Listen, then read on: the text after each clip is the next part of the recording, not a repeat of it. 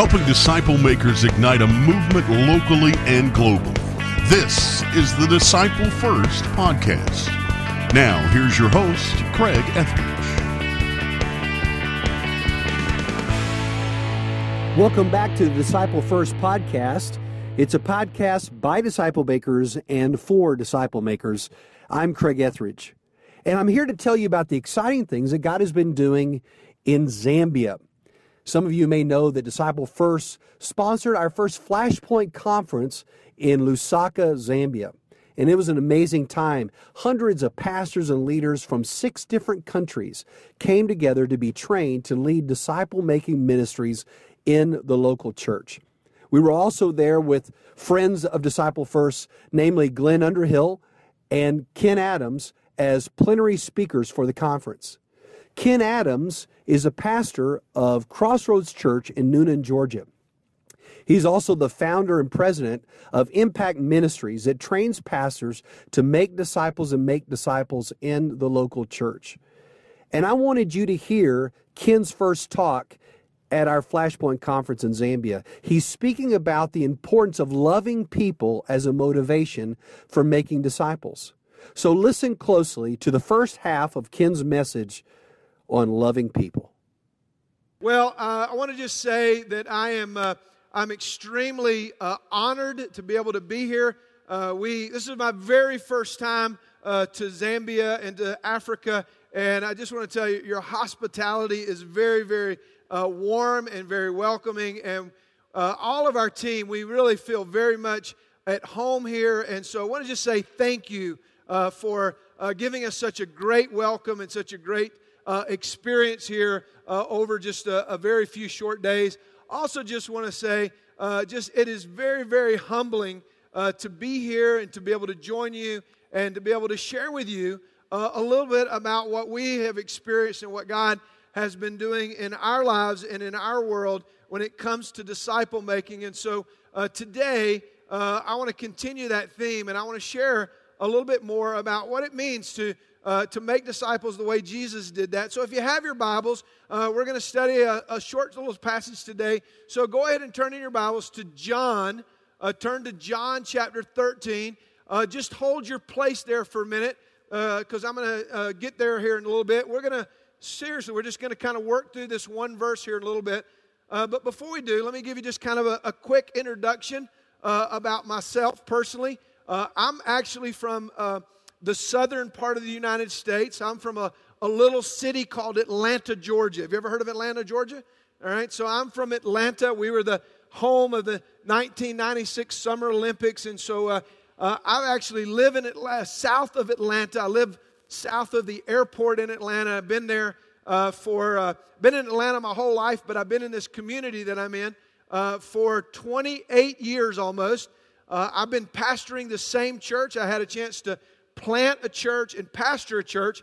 And so this coming year in March, uh, I will have been there for 28 years. How about that? And so, uh, so it's been a great experience. It's been a great journey. And the one thing that we've done for 28 years is we have just been very, very committed to making disciples that make disciples. And I, I can't say that we've done it perfectly, but I can tell you that we have, uh, we have been very, very committed to that.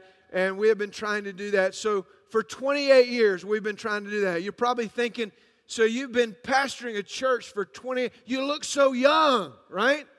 Well, I started when I was five years old, okay? So, uh, no, I'm just kidding. So, uh, uh, actually, we've been, uh, uh, we've been able to see God do some incredible things.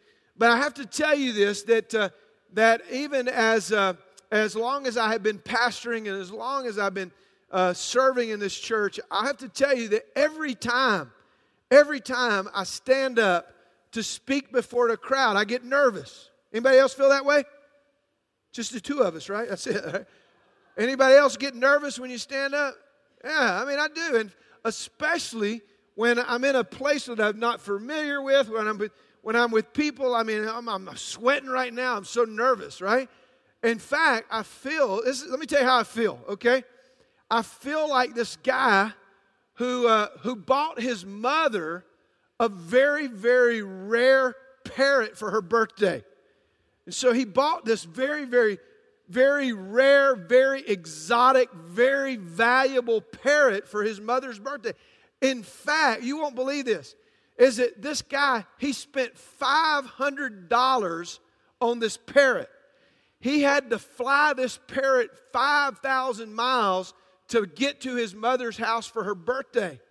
Now, this is not just any parrot. This parrot speaks five different languages. Now, how many of you would agree this is some bird? Anybody agree with that? I mean, would you agree with that? Yeah, I mean, this is some bird, right? So he so he buys this bird, $500, flies it 5,000 miles, speaks five different languages. So he sends it to his mother for her birthday. So the next day he calls her up. He said, Mom, I wish you happy birthday. He said, How did you like the parrot? She said, Son, it was delicious. delicious? He said, Mom, you got to be kidding me. She said, No, it was delicious. I, I ate every bit of it. He said, Mom, there's no way you ate that parrot. He said, You don't understand. That parrot cost me $500. I had to fly it in over 5,000 miles. And mom, it spoke five different languages. She said, Well, then, Sonny should have said something. oh, well. So, so my task today is to say something so you don't eat me. my task today is to say something. And here's what we want to say is that we want to say that there are some things in our lives that are evidence that we are disciples of Jesus Christ. Amen? You say, well, what are those things? Well, well, well, well Glenn started it off yesterday afternoon, and here's what he said.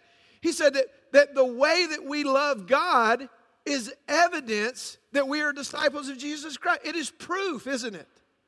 And today, what I want to talk to you about is this is the way that we treat each other and the way that we love each other. It is evidence, isn't it? You see, here's what I can tell you is that anybody can talk all day long. Anybody can say that they're a disciple all day long. Well, let me tell you something. Is that there is proof. It doesn't, you, you know, it doesn't matter if you say you're a disciple. If you don't if you don't treat each other the way Jesus wants us to treat each other, then you can say you're a disciple all day long, but there is no proof of that. So there is evidence by the way that we love God. There is proof, there is evidence by the way that we treat each other. And then Craig is going to talk this afternoon about the fact that there is proof by the way that we love the world, by the way that we love the lost.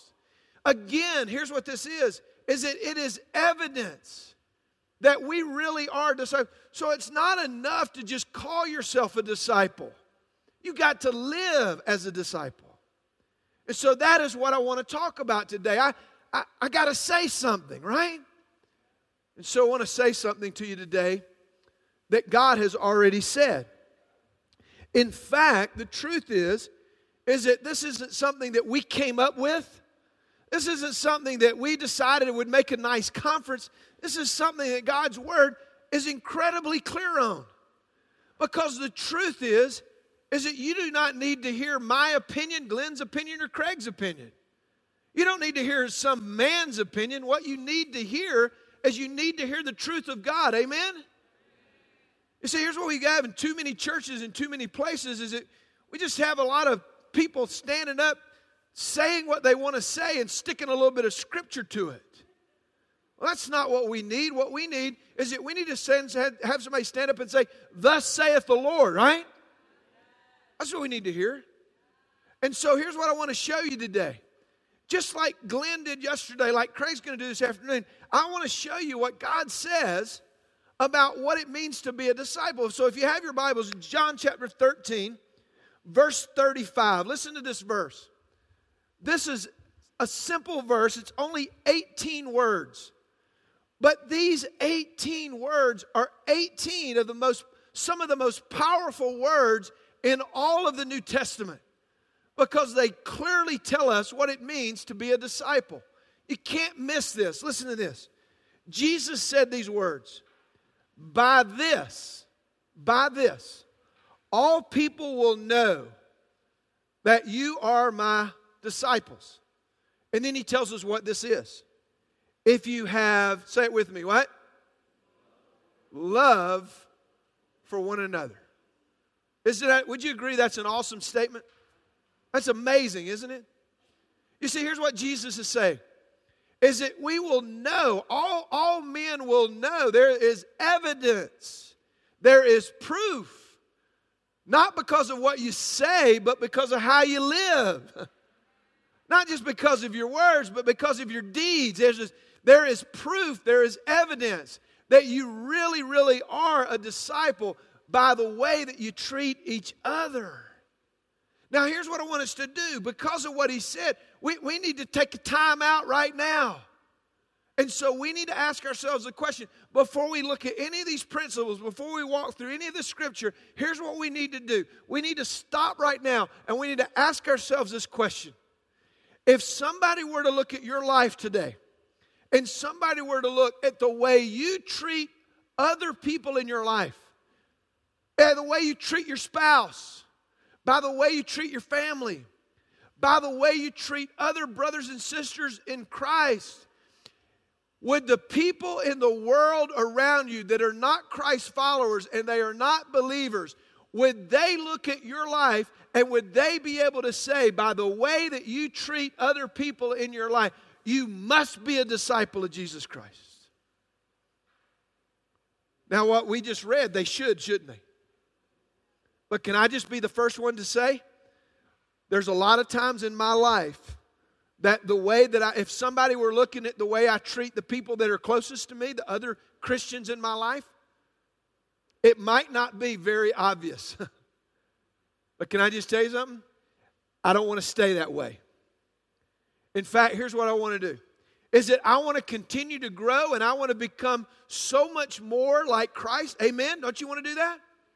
You see, I want to become so much more like Christ that it is so obvious when somebody puts my life under the magnifying glass and somebody looks at my life and says, You know what? I think there's something different about you, and I don't know what it is, but it must have something to do with Jesus. there must be something about what, there must be something supernatural going on in your life that causes me to treat people the way I do. So, what I want us to do today is I want us to just take a look at this verse and I want us to see, I want to show you some principles. They're very simple. It's not hard, it's not complicated, it's not hard. You may have a hard time understanding this accent, but it's not hard to understand God's Word. And so I want to share with you a couple of principles. We'll put them up on the screen that, that just they just come right off of the page. They come, they come right out of the text and the words that Jesus himself said 2,000 years ago. So if you have something to write on, write this down. Here, here, here's the first principle. The first principle that I want us to see is this is that a mark of being a disciple is how we treat one another. That's very obvious, isn't it? Because go back to the verse and look at what Jesus said. The very first phrase, here's what he said By this, all people will what? Know. By this, all people will know that you are my disciples. So, in other words, what he's saying is this is that when other people look at us, it ought to be a sign of who is of who is living inside of us. Are you with me? Here, here's what I'm saying. Listen to me.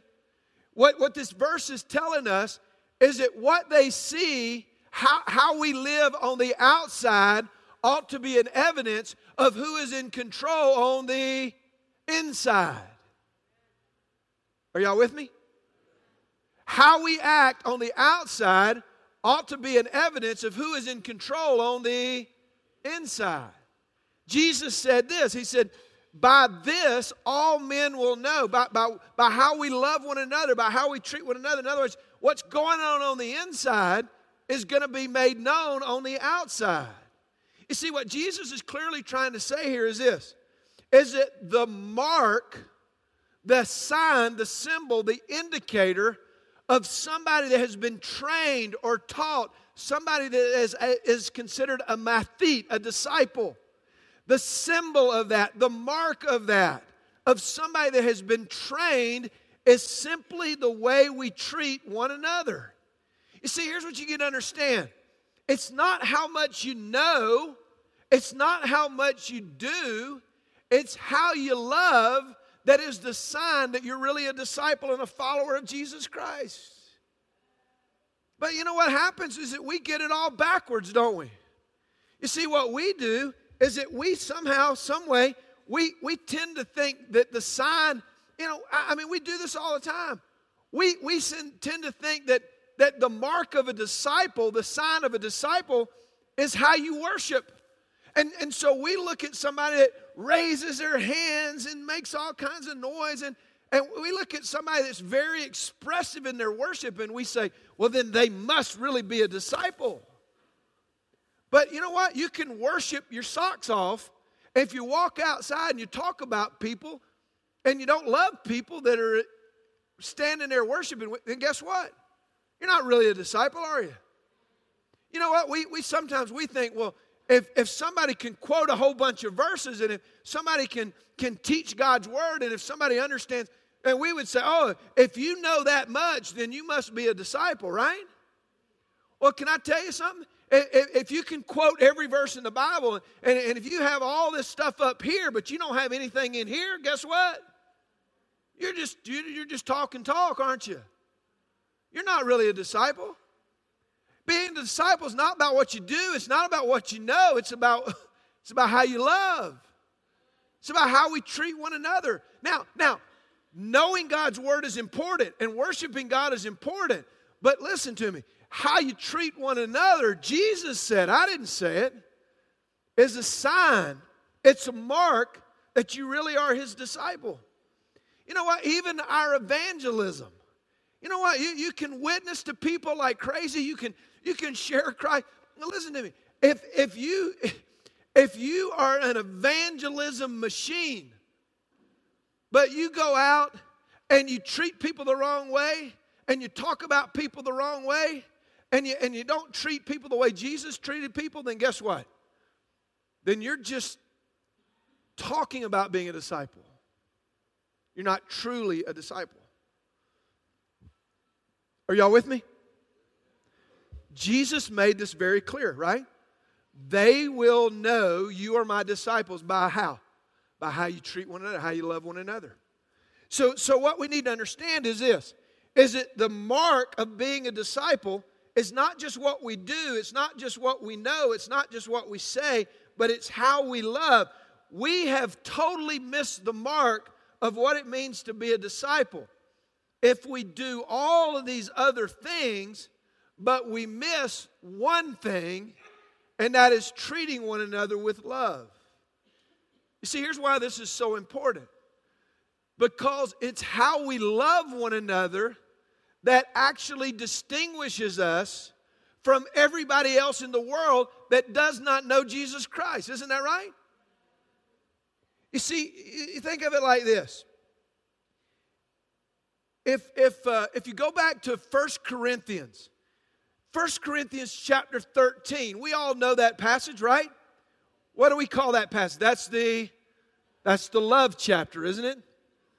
You know what it says in the very first part of that? Paul says it like this. He said, "If I speak in the tongues of men and angels, but I have not what? Love, I am nothing more than what? A clanging cymbal." You know what he's saying? You're just a lot of noise, aren't you? You see, you can you can you can speak, you can say all the right things, you can have all make all the noise. Look, you can talk all the talk, but if if it isn't changing the way you treat other people, then here's what I'm telling you, you're just a lot of noise. So this is important, man. It is so important that we understand that this is the mark of being a disciple. In fact, I, I, I, said this in my breakout last yesterday, but it's so true.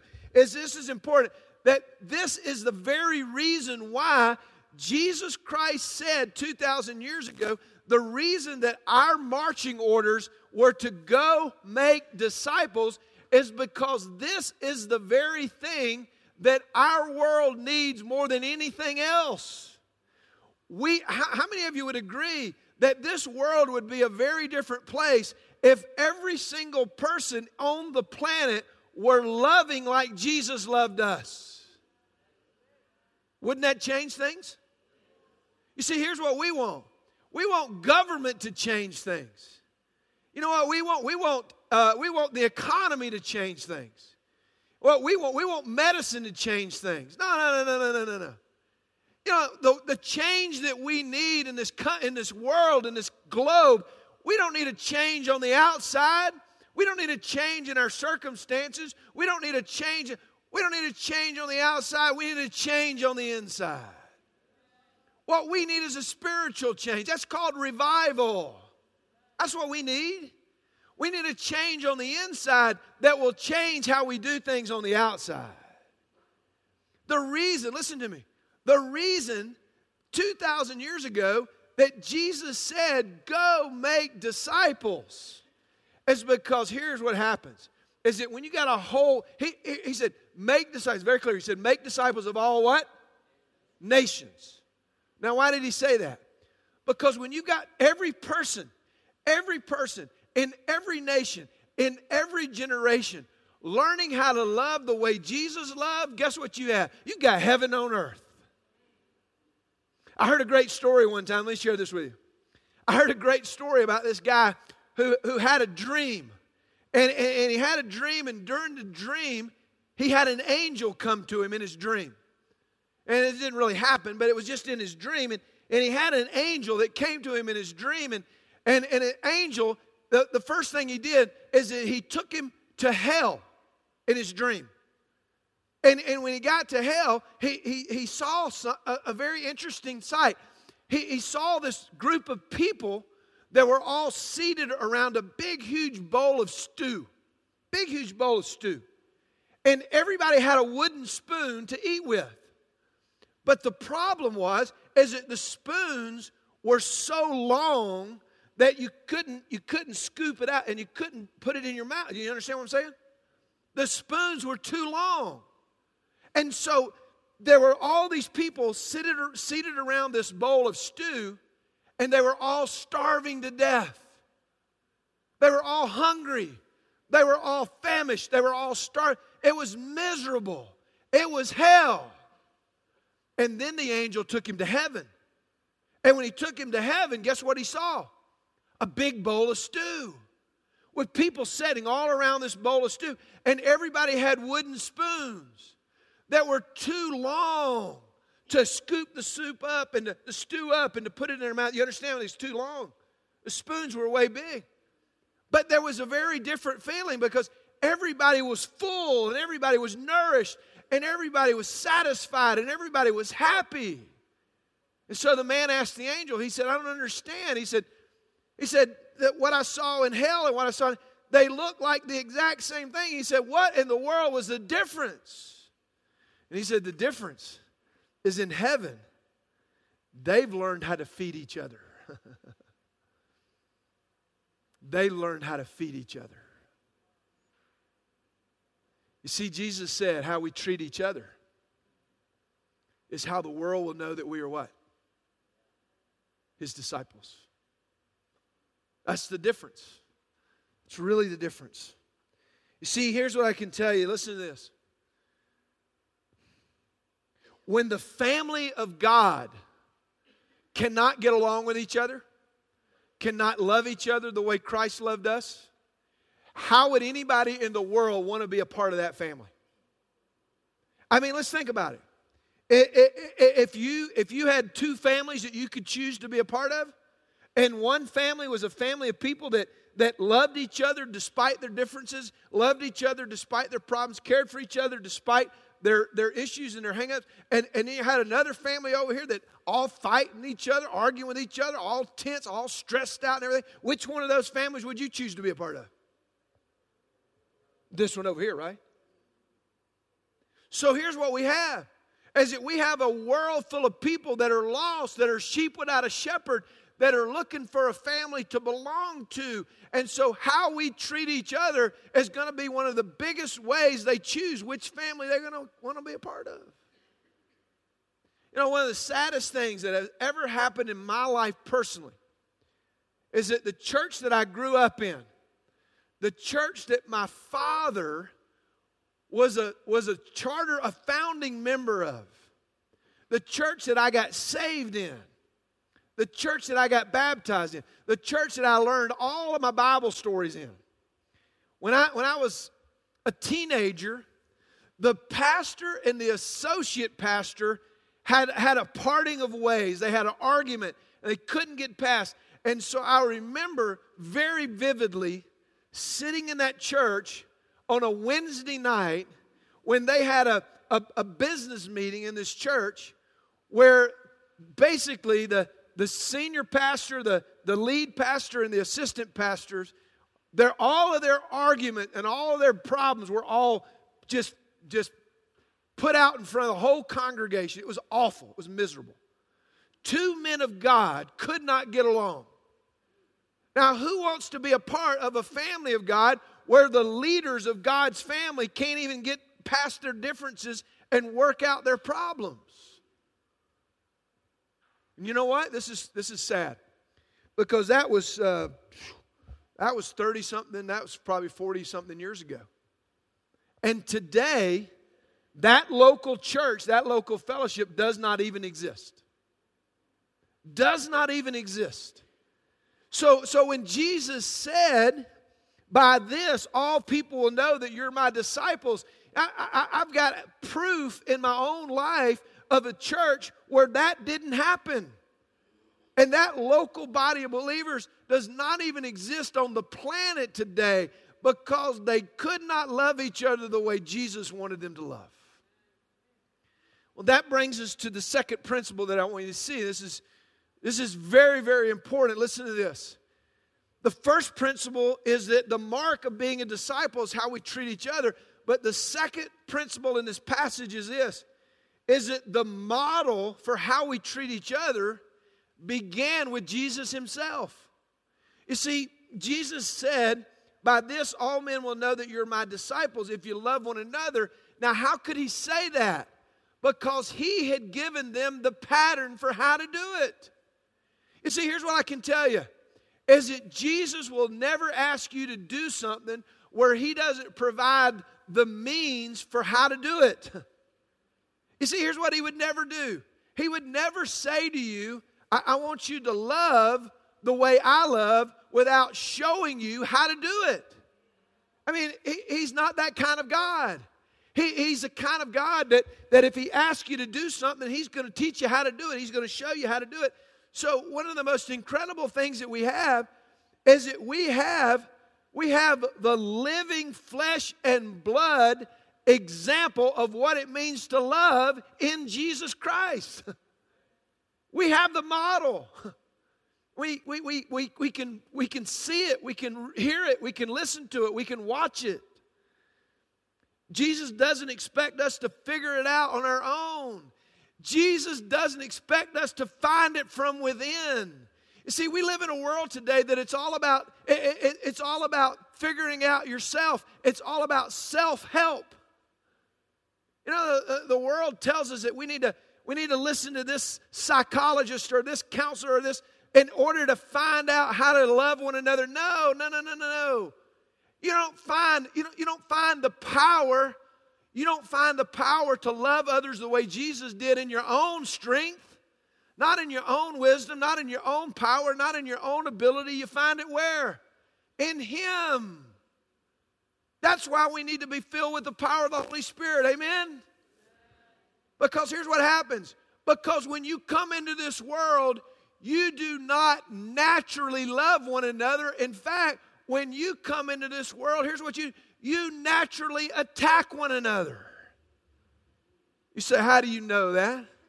Anybody got any kids? Isn't that right? Can I tell you? I got three. I got three rascals. I got three little little knuckleheads.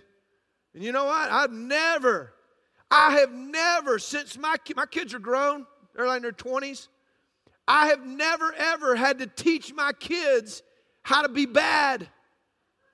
They were born with it. I never told them, I never once said, no, you need to steal that. You need to grab that. You need to take that. You know what? These are the words. You know what the first words they learned were? Not daddy. The first words they learned were me, my, mine. That's what they learned. Isn't that, is that way your kids are? My kid, you know what? I have spent a whole bunch of money. I've spent a whole bunch of time. I've spent a whole bunch of energy trying to teach them not to be bad, trying to teach them how to be good. So here's what that means is that you don't come into this world naturally loving one another. You come into this world naturally what? Attacking one another. Now, why is that? I will tell you why. The reason that we come in this world is because our biggest problem in our lives and in our world is one word it is the word self. You see, here's what happens when you put self first, then you will put others last. And you won't let, so the reason that Jesus is our model is because Jesus did the exact opposite of that. Jesus put who first? You first. He is the model of what it means to love one another. I mean, think about this. this we are so, how, how many of you know that we are so consumed with self? Isn't that right? We really are. In fact, I, will show you this. If I had a camera and I took a picture right here. This is a good looking bunch of guys right here. You guys are. You should smile. Smile a little bit. Just smile a little bit. Just smile a little bit. Give me a smile, man. There you go. There you go. So this is a good looking bunch right here. I mean, this guy's been smiling since he got here, man. You happy, aren't you, man? Yeah. So if I took a picture, we could do this. I could take a digital camera and I could take a picture and I could shoot it up on that screen right there, right? Now, if I took a picture of this group right here and I put it on the screen, who is the first person you'd look at? You.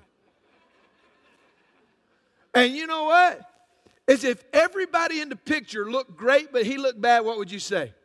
That's a bad picture, man. But you know what? If everybody else looked horrible, but you look good, guess what you'd say? That's a great picture, man. You see, why does our pro- our problem is what? We are consumed with what? Self. We don't put self last, we put self what? First. You see, here's what we got to have. We, if we're going to be the kind of disciples that God wants us to be, if we're going to, if people are going to know that we're his disciples by the way we love one another, what's got to happen is, is that we've got to die to self. That song that y'all sung a little while ago is perfect example of that. I got to be emptied. I got to get, I got to die to self. I got to surrender so that I can love like Jesus wants me to love. You see, here's what happens is that until we are transformed by the person of Jesus Christ, we will still do what we naturally do. We won't do what we are supernaturally supposed to do. You see, think of it like this. I talked about this in the little breakout yesterday, but some of you weren't in there.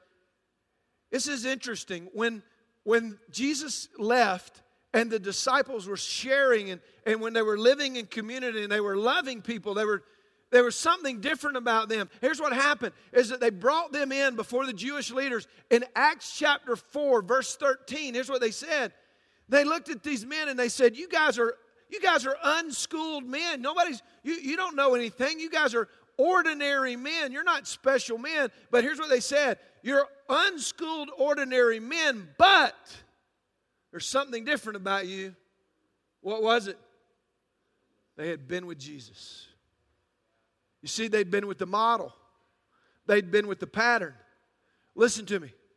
When you spend when you spend a lot of time with somebody, guess what happens? You become more like them. You know this is true, right? Do you, have, do you, can you think of anybody? Do you know anybody that's been married for a very, very long time? Can, anybody? Do you know anybody that's been married for a long time? I mean, a long time. I mean, like 50 years, 60 years. You know anybody like that? Can I tell you what's crazy? is that when people have been married for 50 or 60 years, they start to look like each other. Isn't that right? It's crazy. You've been with somebody that long, you start to look like that person. So here's what ought to happen. As it we ought to have if you've been walking with Jesus for 20 or 30 or 40 years, you ought to look more like him than you look like you used to look. You ought to look more like him than you look like the world. And the world ought to say, because you look different, I want what you got. It's true. It's true. You see, we got the model, we got the perfect model, we got the example right here with us. You know, I was a, years ago, I was a teacher before I became a preacher, a pastor.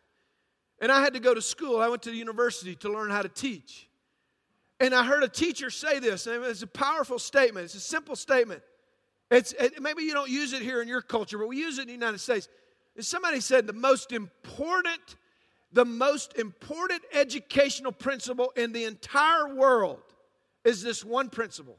It goes like this More is caught than taught. Have you ever heard that? More is caught, say it with me. More is what? Caught than taught. Here's what that means is that when you spend time with somebody, you become what they are. because more is caught than what? Taught. They do what you do, not what you say.